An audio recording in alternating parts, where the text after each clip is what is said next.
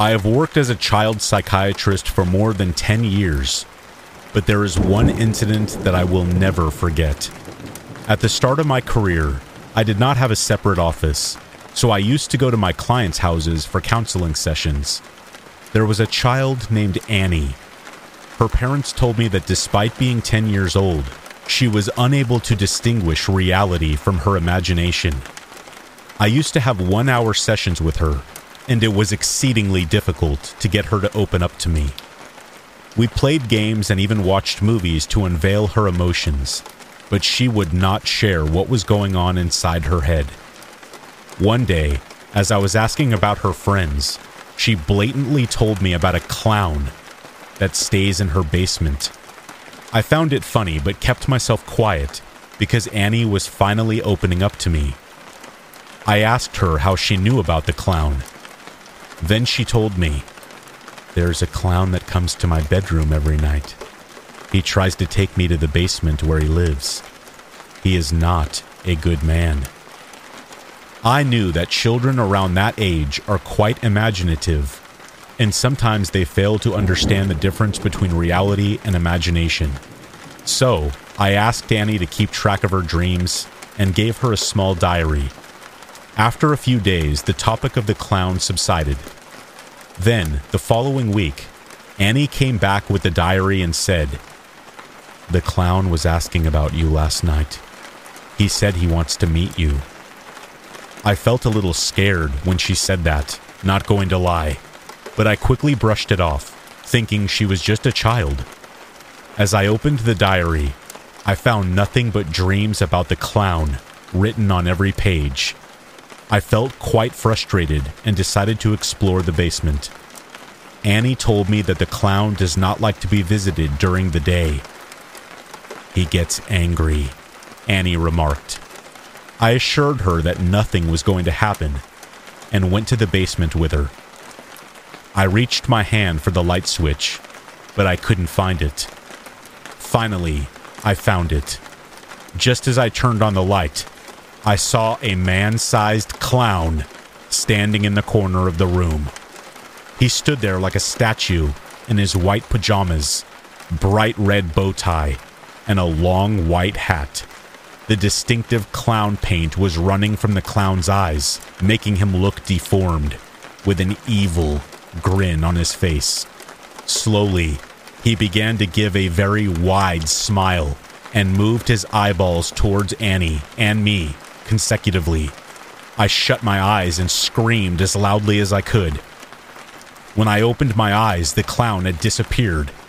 As Annie and I began running upstairs, I could hear someone right behind me. Annie managed to get out, but the clown grabbed my leg.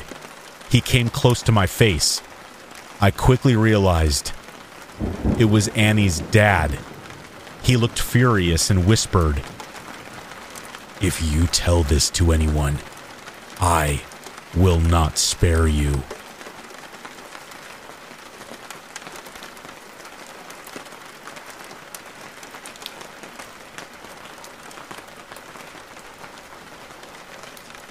I have only experienced sleep paralysis once in my life, but it was a terrifying ordeal. I am a female and I have a female twin sister, and we were about 14 or 15 years old when this situation occurred. In our childhood home, our room was a converted garage, very spacious, with built in bed frames across from one another, a large window placed between them. To the side of my bed was another window with a street light that would pour light into the room while we slept. We have always been open to paranormal activity and have had numerous experiences in the house before, but nothing like this encounter. Late one night, I woke up to a dark, quiet room. I recognized that I was awake and fully conscious, but soon realized I could not move my legs or my arms at all. Just my eyes. I have never experienced this sensation before, so I was taken aback, but quickly decided to start small by trying to make my pinky finger move. I concentrated very hard for what seemed like 10 to 15 minutes on simply moving one finger when finally I began wiggling it slightly Caught up in the excitement of this small accomplishment, I suddenly became acutely aware of an intense feeling that someone else was in the room watching this progress. Because I share a room with my sister, the first thing I did was look over towards her bed to the south of my field of vision and was surprised to see a dark figure standing by the head of her bed. My sister has long, fluffy, and curly hair, and at first I thought the silhouette of this shadow had hair like hers, so I initially thought that it was her. That was until the figure started drifting towards my bed. Keep in mind, I am still completely unable to move anything other than my eyes. As the figure moves closer to me, I realize it's not my sister and has no defining features.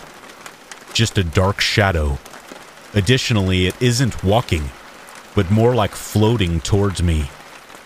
My heart begins to beat rapidly, and I start pumping adrenaline into my system, desperately trying to move as I see the figure floating closer and closer to me. The shadow never turns, but instead keeps what I assume to be its face pointed forward, towards the window to the side of my bed with the streetlight coming in. It's staying at just the edge of my field of vision, to where I must strain my eyes to keep looking at it. As the figure begins to enter the light, I am still unable to distinguish any defining features, despite it being illuminated by the light from the outside. This is when the figure begins to slowly turn its face upward towards the light, and I am still unable to distinguish any discernible features. I am almost at my breaking point mentally as I'm fighting to keep my eyes on this terrifying sight. I try shouting out to get my sister's attention, but I can't even get a whimper out.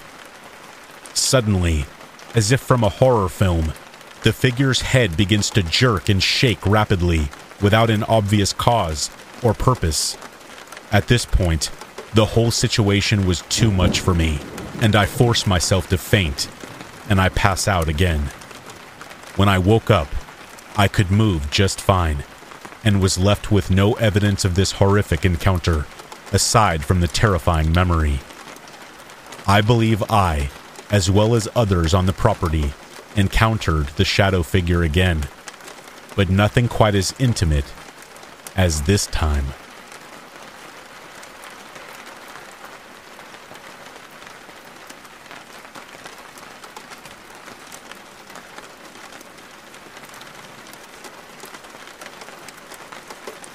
The car's engine revved as I sped down the road. I was lost in thought and hardly took notice of the rain crashing against my windshield. Nature seemed to sense my anger. The storm was rising. I poured more vodka down my throat, my eyes constantly darting to the shiny black handgun lying on the passenger seat. Brushing the cold metal with the tip of my fingers, my mind involuntarily flooded with images of my oldest daughter, Mara. Her entire life played through my mind in mere seconds. My last memory of Mara was from when I had to identify her body in the morgue. My hands began to shake. An uncontrollable tremor spread through my body.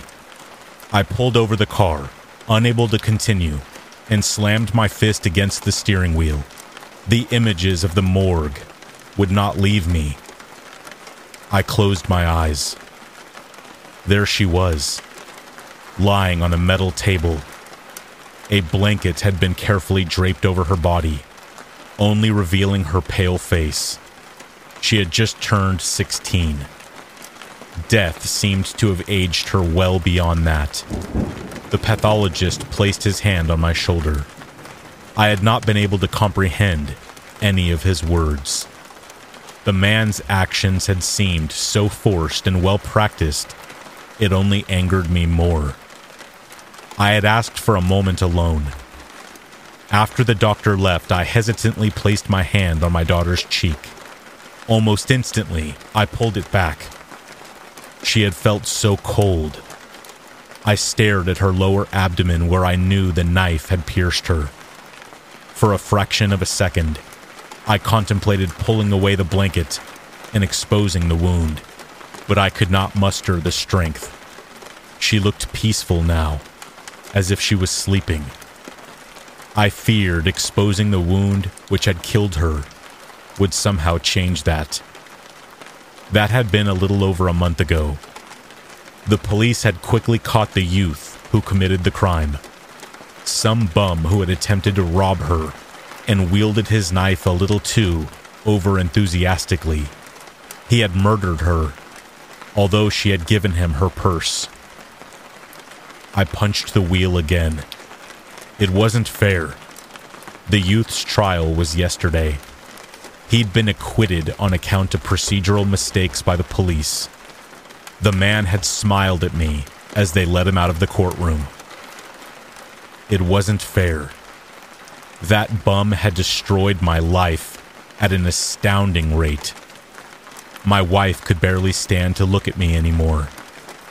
A week ago, she moved out of the house and took our youngest daughter with her. She told me I needed help. She said she couldn't watch me ruin my life. I didn't blame her.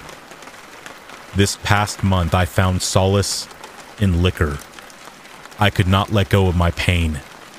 It festered into an uncontrollable rage. All I could think about was the injustice of it all. All I could see was the pale face of my dead daughter. All I wanted was to kill the man responsible. It became an obsession. I had been unable to console my wife. My youngest daughter had practically not spoken since the loss of her sister.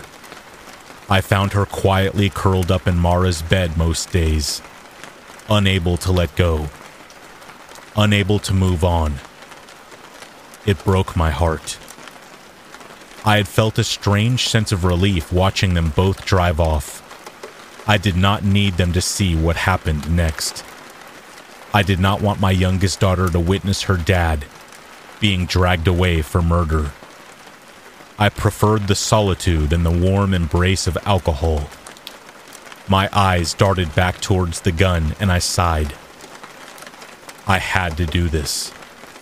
Otherwise, I would never know peace. Determined, I turned the ignition key. The car purred gently before reverting into stillness. I turned the key again. Nothing happened. I cursed loudly and tried again. Nothing. I took out my frustration on the steering wheel until both my hands ached. I grabbed my phone, ready to call a tow truck, but it would not switch on. The wind howled outside. I checked my watch, but it had stopped working. Everything seemed to be in suspension after a short internal debate, I decided. The thought of remaining in the car suddenly seemed unbearable. Feeling restless, I kicked open the door and got out of the car, hastily stuffing my weapon in my jacket pocket. The storm was livid. The rain poured with such force it temporarily deafened all other thoughts coursing through my mind.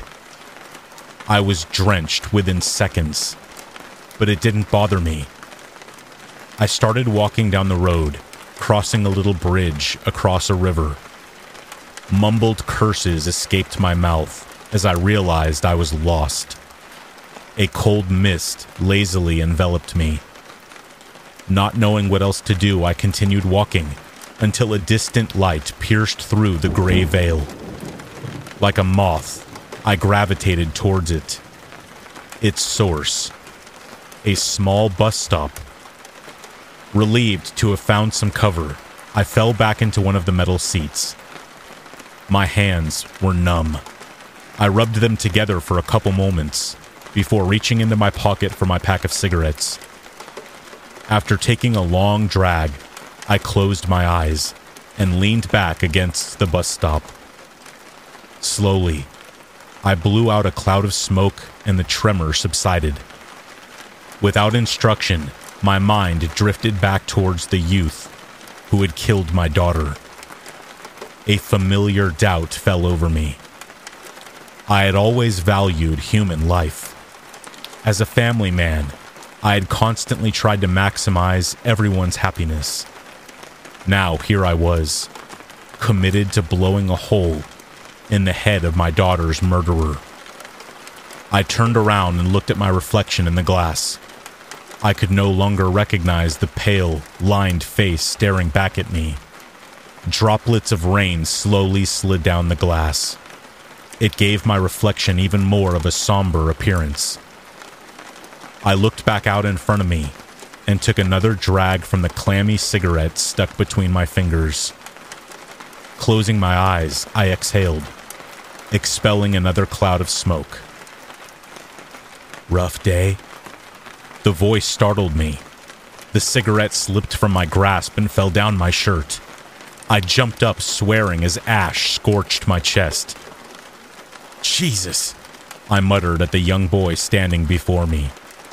The boy grinned. I'm sorry, I didn't mean to startle you.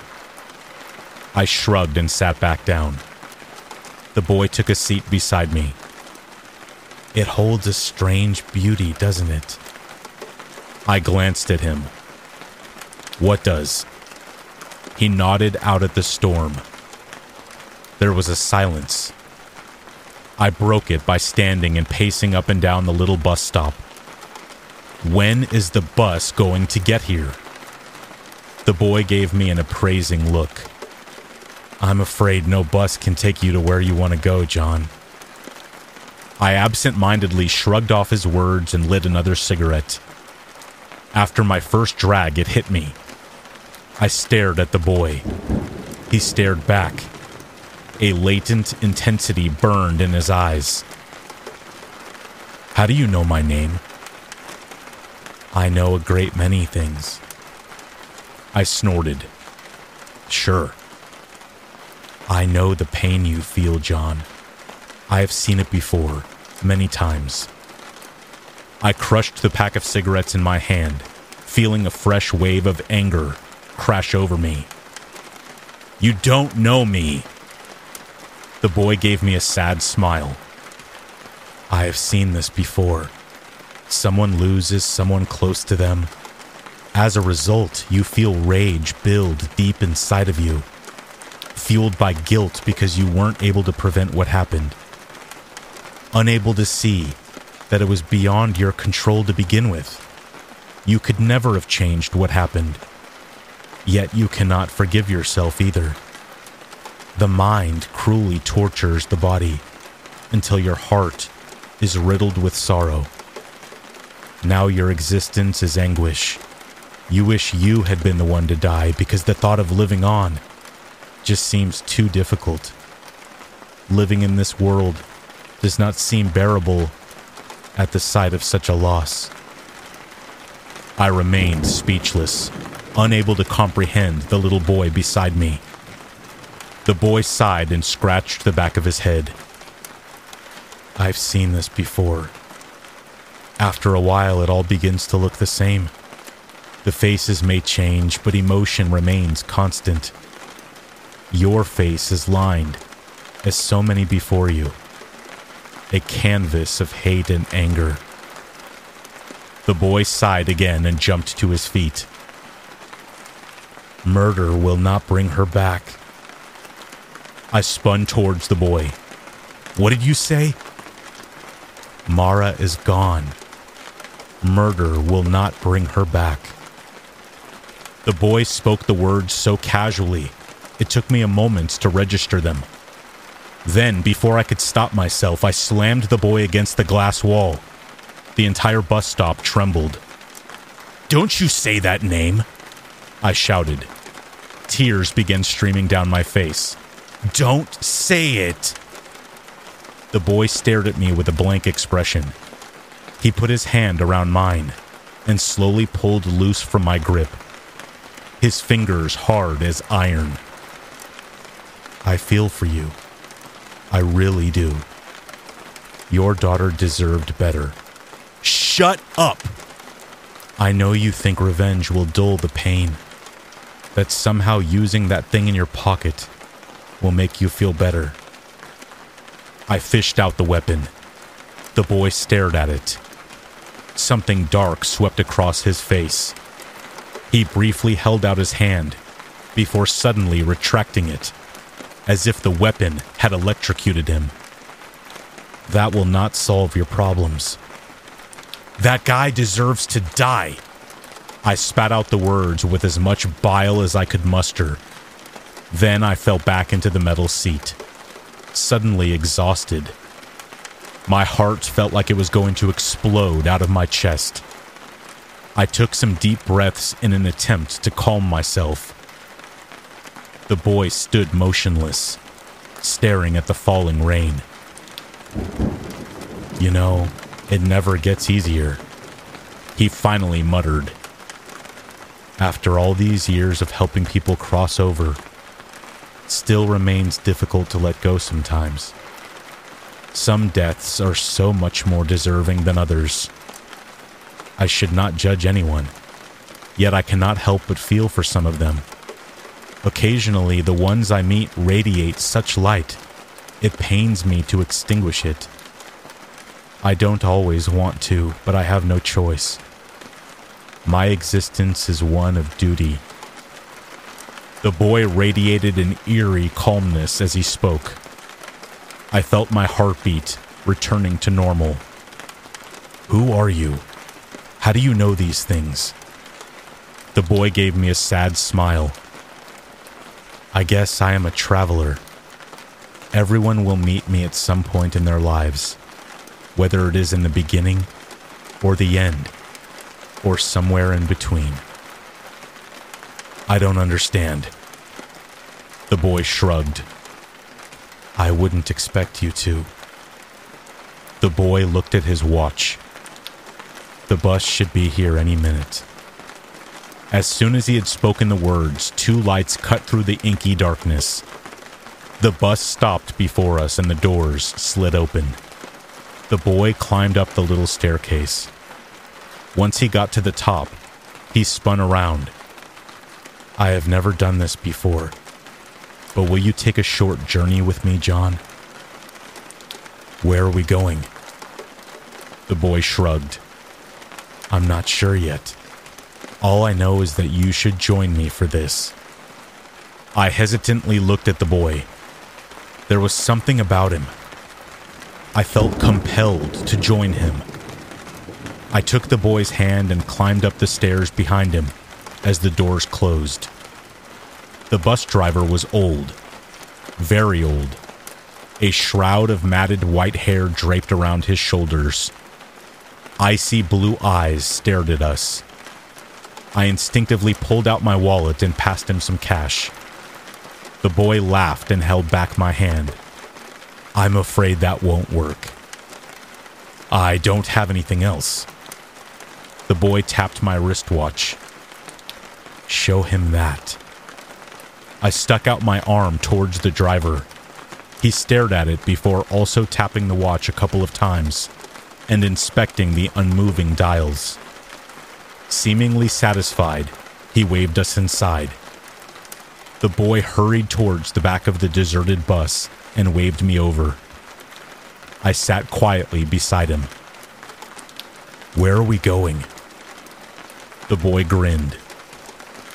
This journey is not about destination per se. Then what is it about? It's about everything, the boy exclaimed. And also about nothing. The boy must have recognized the exasperation on my face he cleared his throat. You should consider yourself lucky, John. I laughed humorlessly. I should consider myself lucky? Lucky that my daughter is dead?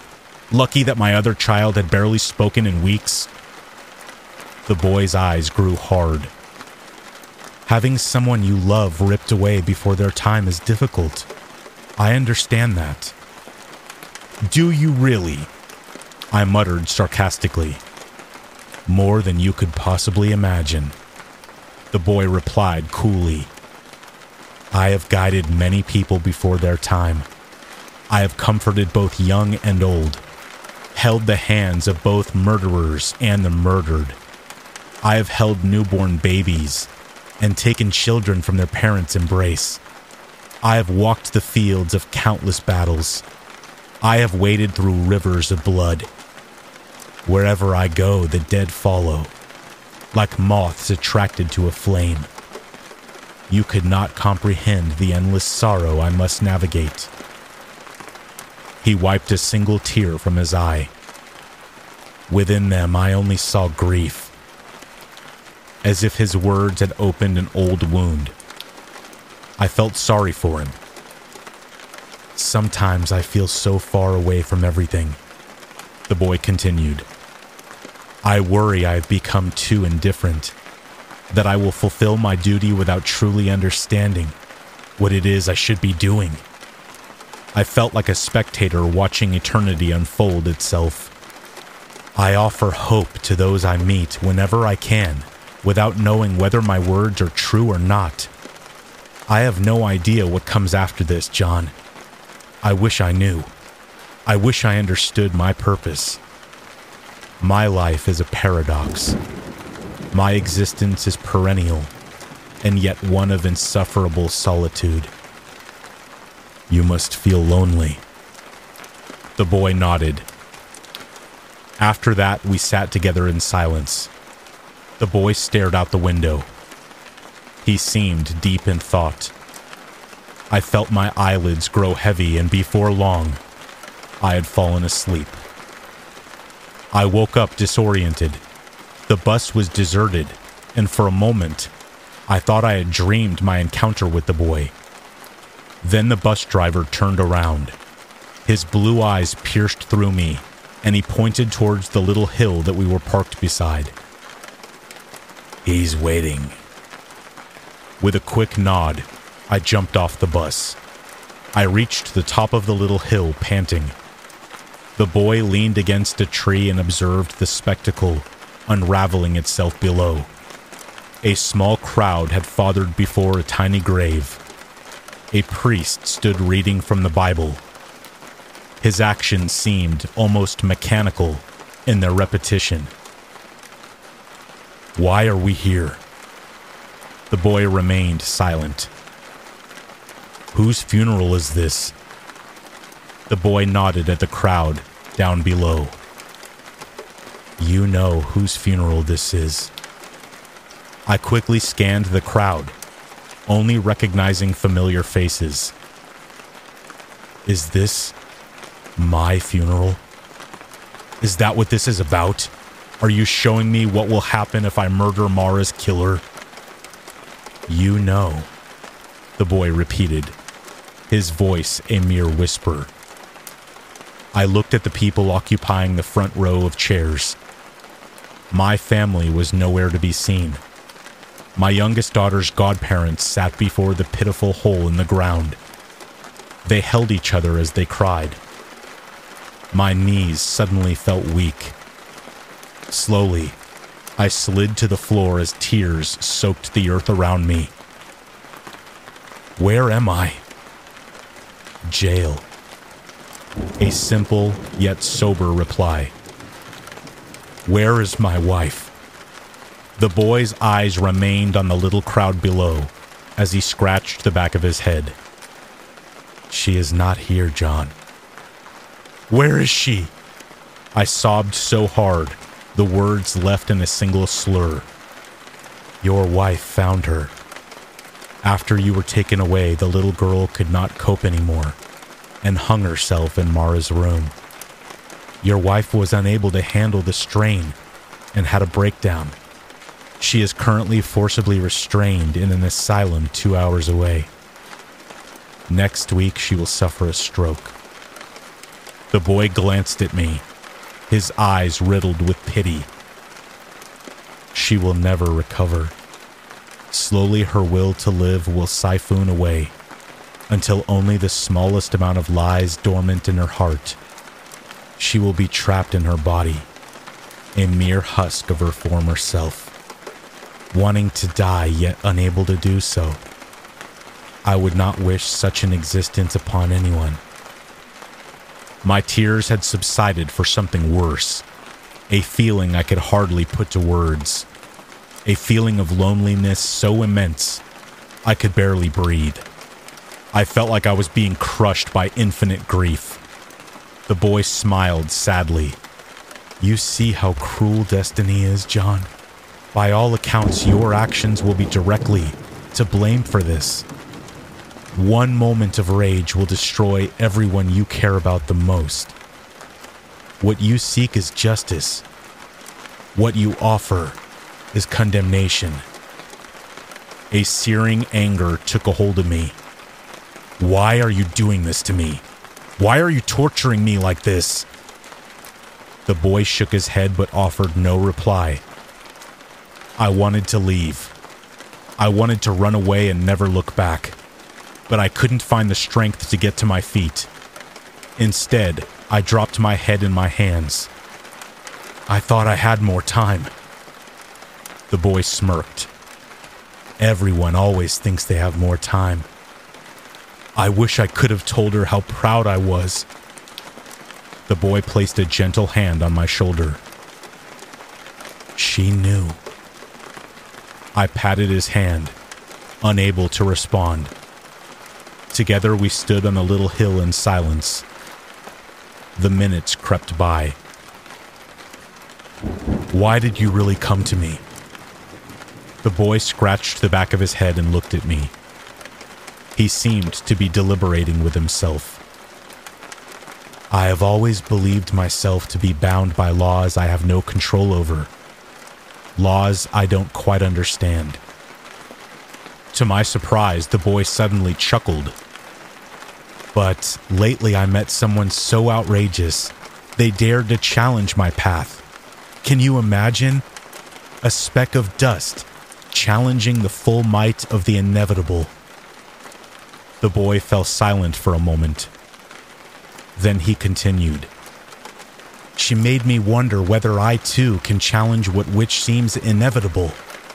Maybe the constraints which bind me are self imposed. Maybe I fear the freedom disobedience would grant me. The boy smirked. I live for those moments, reminders of how exceptional life can be. She made me realize something, John. If she managed to find the strength to confront me, then maybe someone as lost as myself, bound by eternity, might possess the power to break free. I don't understand. Sometimes when people die, their gaze manages to pierce through time, and they get a glimpse of what is to come. Your daughter saw all of this. He pointed at the crowd below. Then the boy smiled Mara was exceptionally stubborn when I met her. She absolutely refused to come with me. She refused to submit to her fate, as few have done before her. The thought brought a smile to my face. Do you know why she refused to come with me, John? Out of anger? The boy shook his head. Out of love her love for you, for her mother, for her sister. Her love was strong enough to challenge forces even I dare not resist. I was in awe of her, John. That's why I promised her to show you this. She truly was a kind child. Silent tears rolled down my face, but their sting was less painful than before. The boy grabbed my hands and gently pulled me back to my feet. In time, you will see her again. She will be waiting for you. For all of you. But she hoped she would still be waiting a while longer. Do you understand? I did not have the strength to answer. All I could do was give the boy a weak nod. Together, we walked back to the bus and took our familiar seats in the back. Thank you, I said after a moment. Thank you for taking care of Mara. Thank you for helping me. The boy looked taken aback. Wherever I go, people usually fear me. They recoil at my touch, even if I only mean to help. I have always been hated because I am a reminder of the inevitable. Never before has someone thanked me. His words carried such emotion. I tentatively put my arm around the child's shoulder. The boy gazed up at me. Tears slowly formed in his eyes. He leaned into me and cried. I let him. Before long, I fell into a deep sleep. When I awoke, we were back at the bus stop. The boy accompanied me to the front where the doors slid open. I walked down the little stairs. The moment my feet hit the pavement, the dials on my watch began to move once more. This is where we part, the boy said from inside the bus. I looked at him sheepishly. My mouth opened, but no words came out. I did not know what to say. Where will you go from here? The boy shrugged. I never know. Are you death? I suddenly asked. The boy grinned as the doors slowly slid closed. I sat at the bus stop long after the bus had disappeared.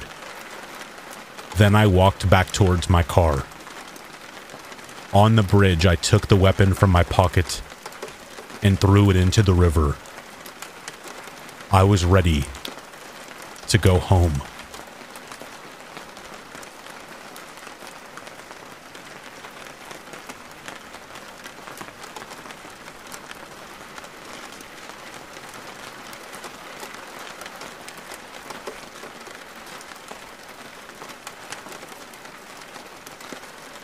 I'm not very good at writing. In fact, I feel like sometimes I ramble off topic, but I will give it my best to keep this in order. This is one of my many terrifying stories that will forever haunt me. For a little context, this happened when I was very young, around seven or eight years old.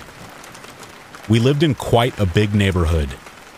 At the time, it was just my parents, my brother, who was three years older, and myself. My mom later had two other children. It was probably late spring leading into summer. Nights got longer and warmer, so my mom liked to keep the windows open. That being said, the sliding back door was connected to our kitchen. Our living room is what you come into first when you open the front door. We were sitting in the living room one night with my mom watching one of her favorite shows. We were all enjoying spending time with each other. Our dad worked nights, so he was not here during this.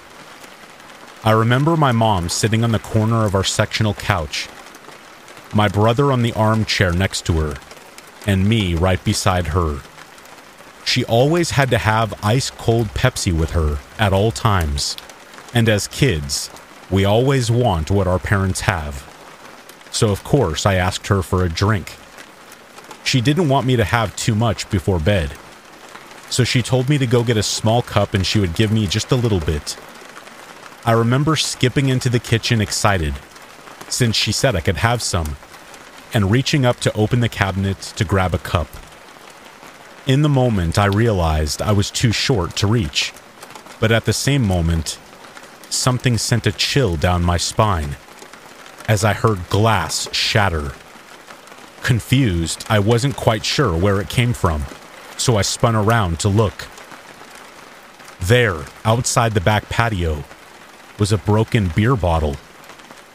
I went back into the living room to tell my mom what I had heard and seen.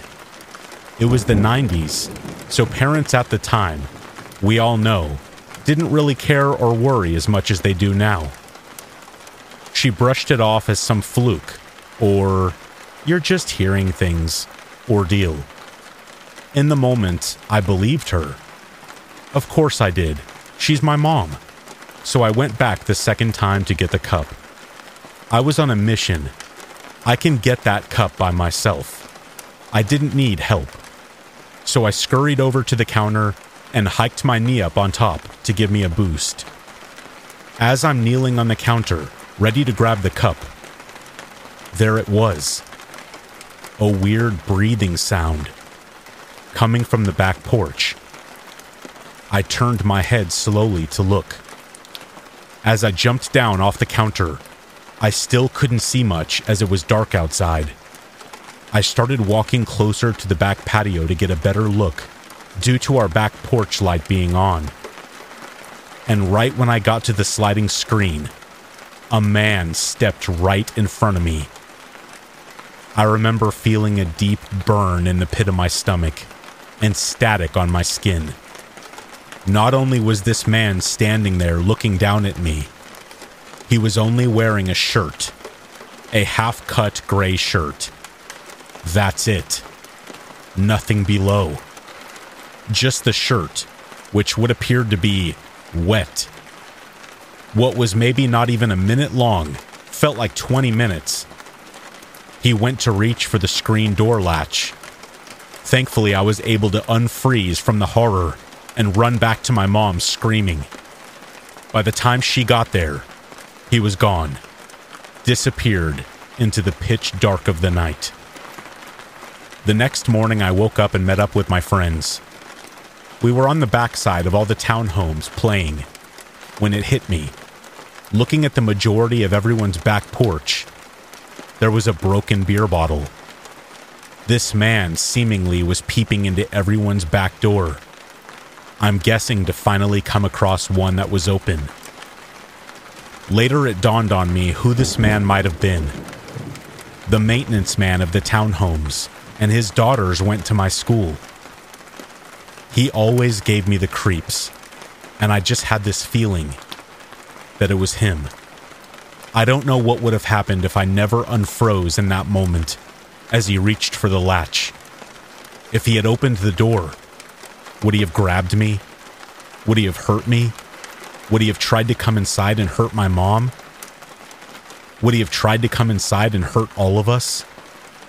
I'll never know, thankfully. No one knows. Nothing was ever done. Nothing was ever reported. I'm not even sure if my mom believes me. That maybe I was just exaggerating him being naked. But I know what I saw.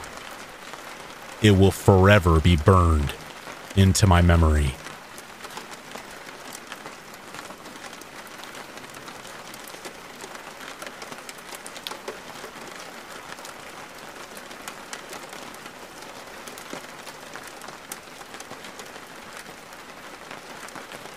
I am a middle aged adult now, and I live in Knoxville, Tennessee. At the time of this story, I was in my freshman year attending the University of Tennessee. The Smoky Mountains are about an hour from the campus. My friend group and I often traveled up there to hike and chill in general. One day, we decided to skip school to go hiking because it was over 90 degrees in the valley. We did inform our parents of our plan, and that we would be back no later than noon the next day. Of course, this is the days before mobile cell phones. We traveled nearly two hours in order to get to our spot, quote unquote. Of course, being young kids at the time, we got whatever alcoholic drinks that we could scrounge up and didn't want to get caught with them. There were four of us, and we felt pretty comfortable on our own in this situation. My friend suggested that we go farther to escape the heat and avoid getting caught underage drinking. As we traveled another 30 minutes or so, the check engine light came on in my friend's car. He shot me a panicked look.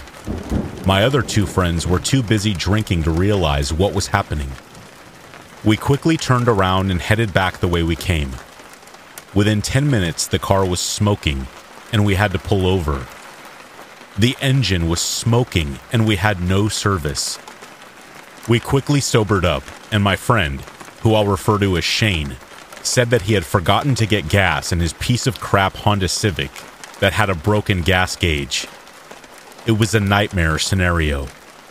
Not a soul within sight, especially because it was a Tuesday morning in September.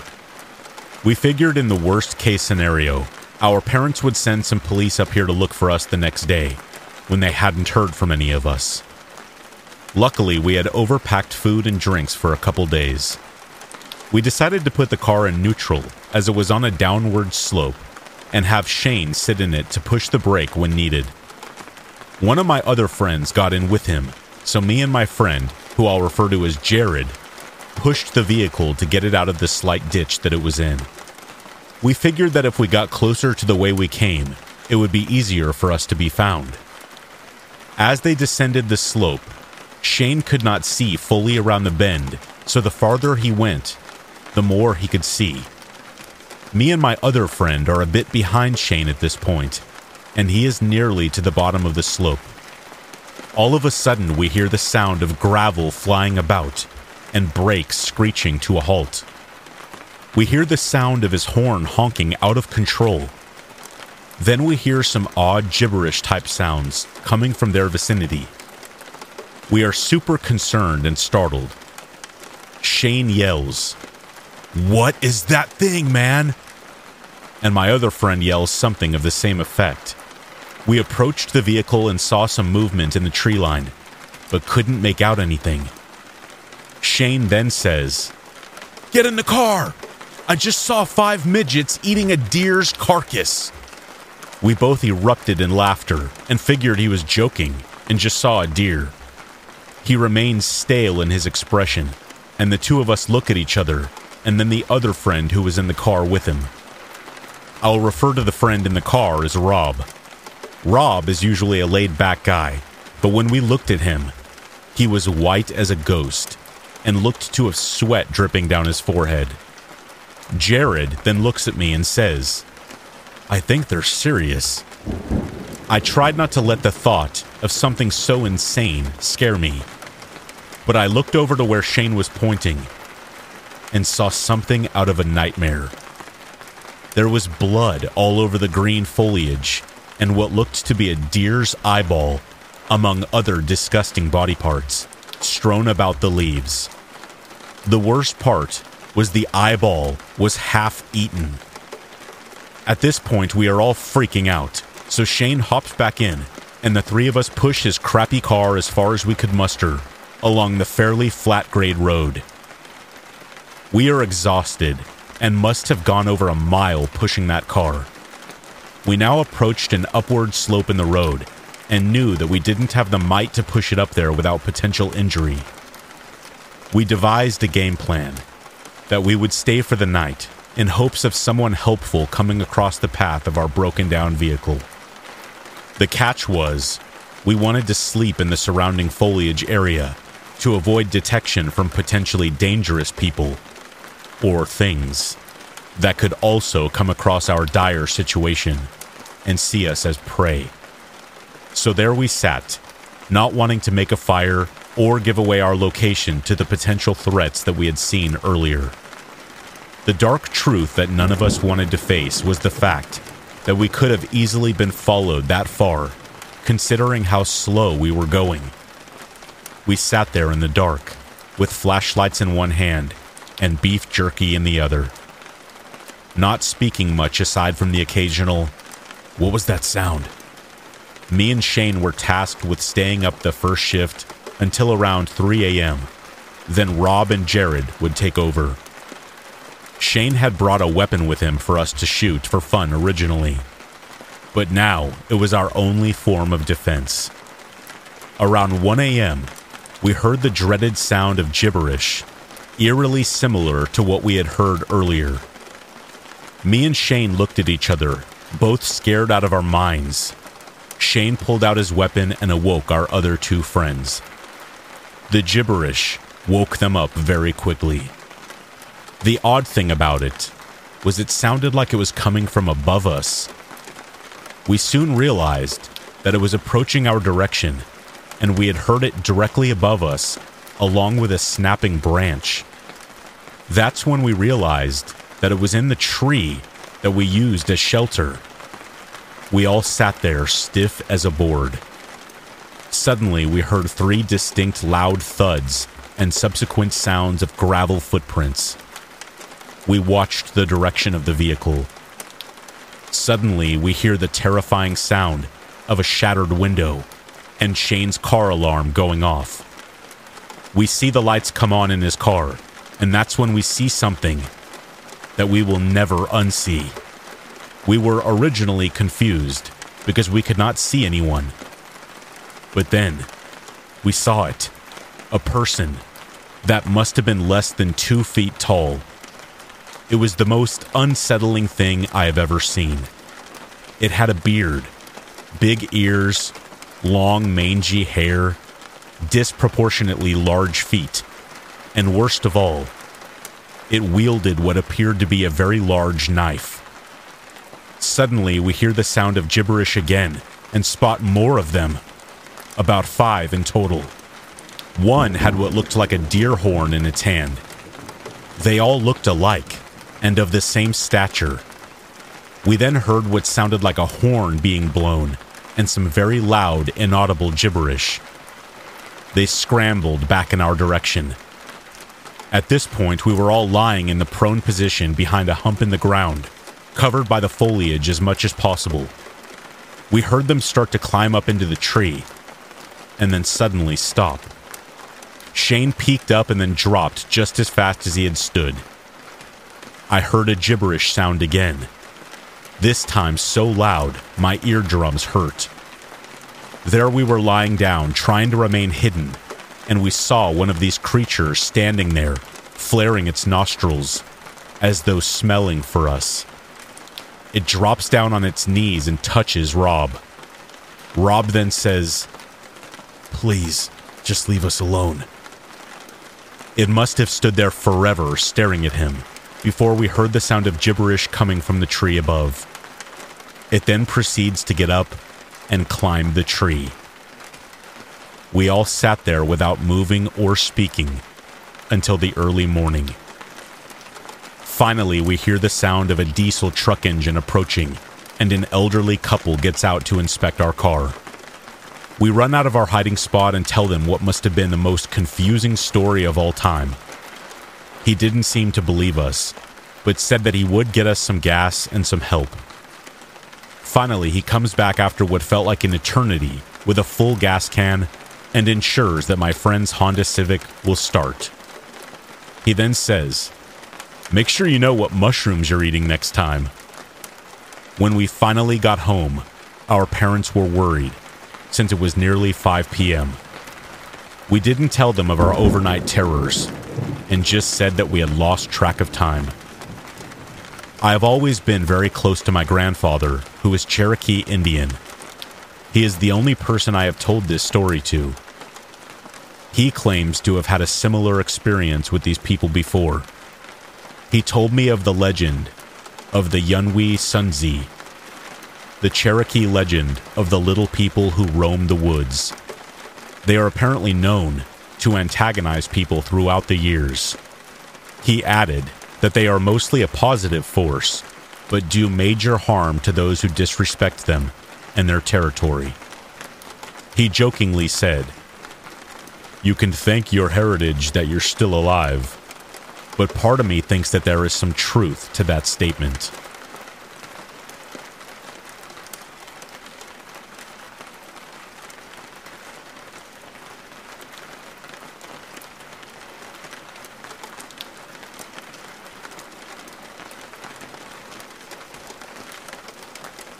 This is a long story, and it's kind of hard to understand, but these are hands down the scariest moments of my life.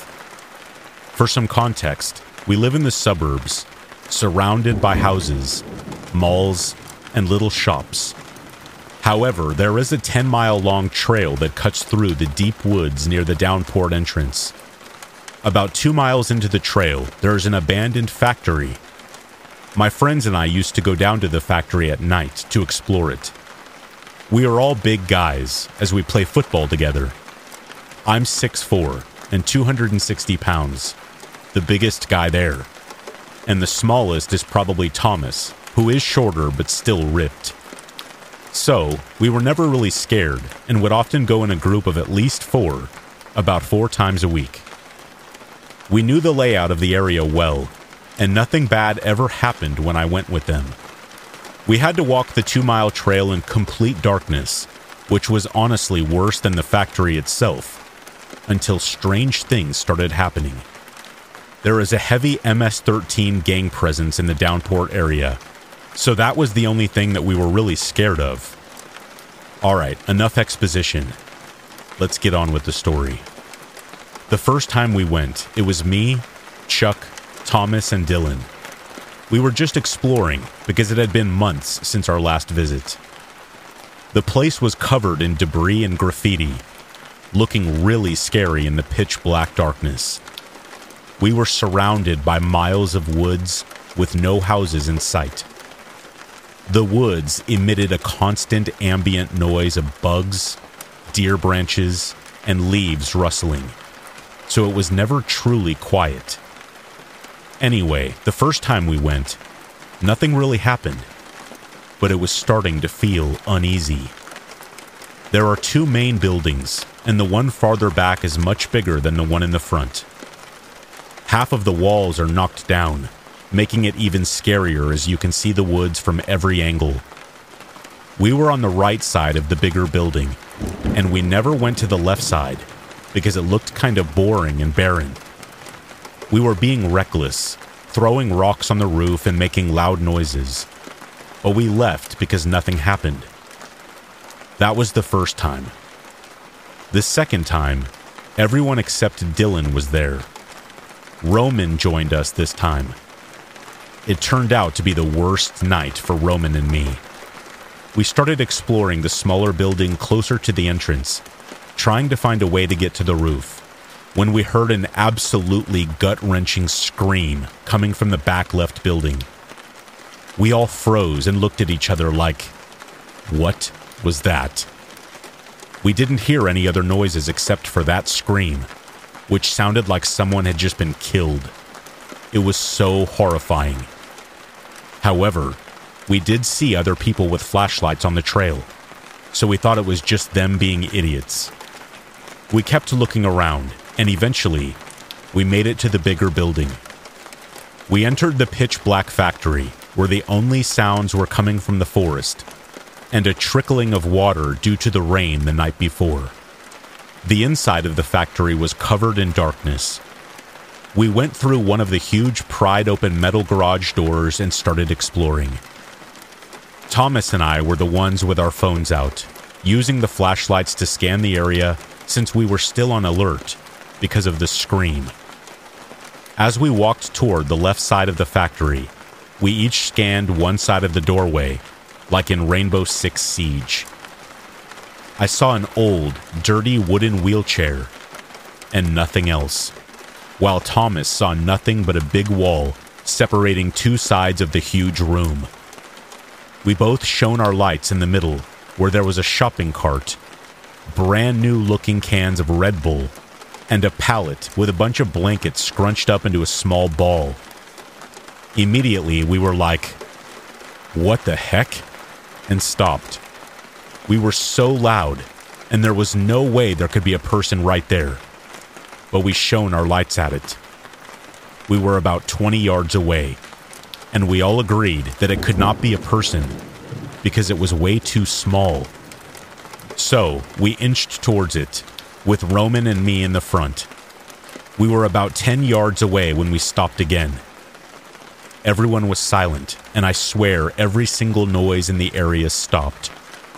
There was no more sound of trickling water or ambient noise from the woods. We all stared at the blankets, and then they moved. The person underneath lifted his leg up and sat up, and we were gone. We ran away so fast that I didn't even turn around to see what was chasing us. We made it back to the trail and jogged all the way back to the car without saying a word. Just thinking, what the heck? And oh my god. The next time we went, Bayer, Chuck, Roman, and Mikey joined us. This is a short story, but still, honestly, bad. We were walking the trail to the factory again and reached the pitch black factory. As we entered the first building, where nothing had ever happened before, we saw a truck parked inside the factory. We all ran away because we thought it was either security, cops, or MS 13. We stayed by the fence for about 10 minutes to see if we heard anyone. but we didn't. Mikey and I then walked into the factory to inspect the truck. The license plates were scratched out, with duct tape covering them. The keys were in the ignition, and there was a wheelbarrow, garbage bags, and shovels in the bed of the truck. We heard more yelling coming from where we had seen the guy sleeping, so we got out of there, thinking that this was definitely gang related. This is the last time we went, and probably the last time we will ever go. We went in the evening, so we still had some visibility, and it wasn't as scary. However, we quickly realized that we had made a mistake because it became dark as soon as we reached the trail, and it was pitch dark when we got to the factory. We wanted to go see the car again, but it was gone. There was no tire marks or any evidence of it ever being there. It had simply vanished. We decided to keep looking around because we had never seen the factory in daylight, although the daylight was close to gone anyway. We were in the first building when we heard a full on argument, a screaming match coming from the area where we had seen the guy sleeping. We walked over there slowly, and we were about 30 yards away from the entrance to the left side of the factory when, out of the complete darkness, a short, skinny old man with long white hair and a long white beard rolled out on his wooden wheelchair. He was covered in blood and wearing a white t shirt with a bloody stump where his right leg should have been. This guy looked absolutely deranged, and he started talking to us. Roman talked back to him. The guy noticed our phones and pleaded for us to help him saying that his friend had fallen and needed our assistance. He wanted to use our phone. He started rolling towards us, and Roman told him to back up. Roman and I were the only ones talking to him, while Chuck and Dylan were already inching away. The guy kept repeating the same thing over and over again when his friend walked out of the darkness. It was a medium built guy holding a bottle upside down by the neck like a weapon. It was obvious that he was completely out of his mind. He didn't even look at us and just stared at the floor. He was standing behind the wheelchair guy, who was whispering to him. Roman and I started backing away, but the wheelchair guy, who had been acting nice all this time, suddenly flipped a switch and started screaming at us. Come here! I'm gonna kill you! He began rolling towards us, and Roman and I started taunting him, telling him to walk over and do something, while we ran away. Out of the corner of my eye, when I turned around, I saw the other guy running on all fours, screaming like a monster, with the broken sharp bottle in his hand like a knife. We got out of there. I jumped over the fence like an Olympian. They kept screaming at us until we were out of sight. Keep in mind that it was already dark again by this time. We are never going there again. The cool graffiti just is not worth it.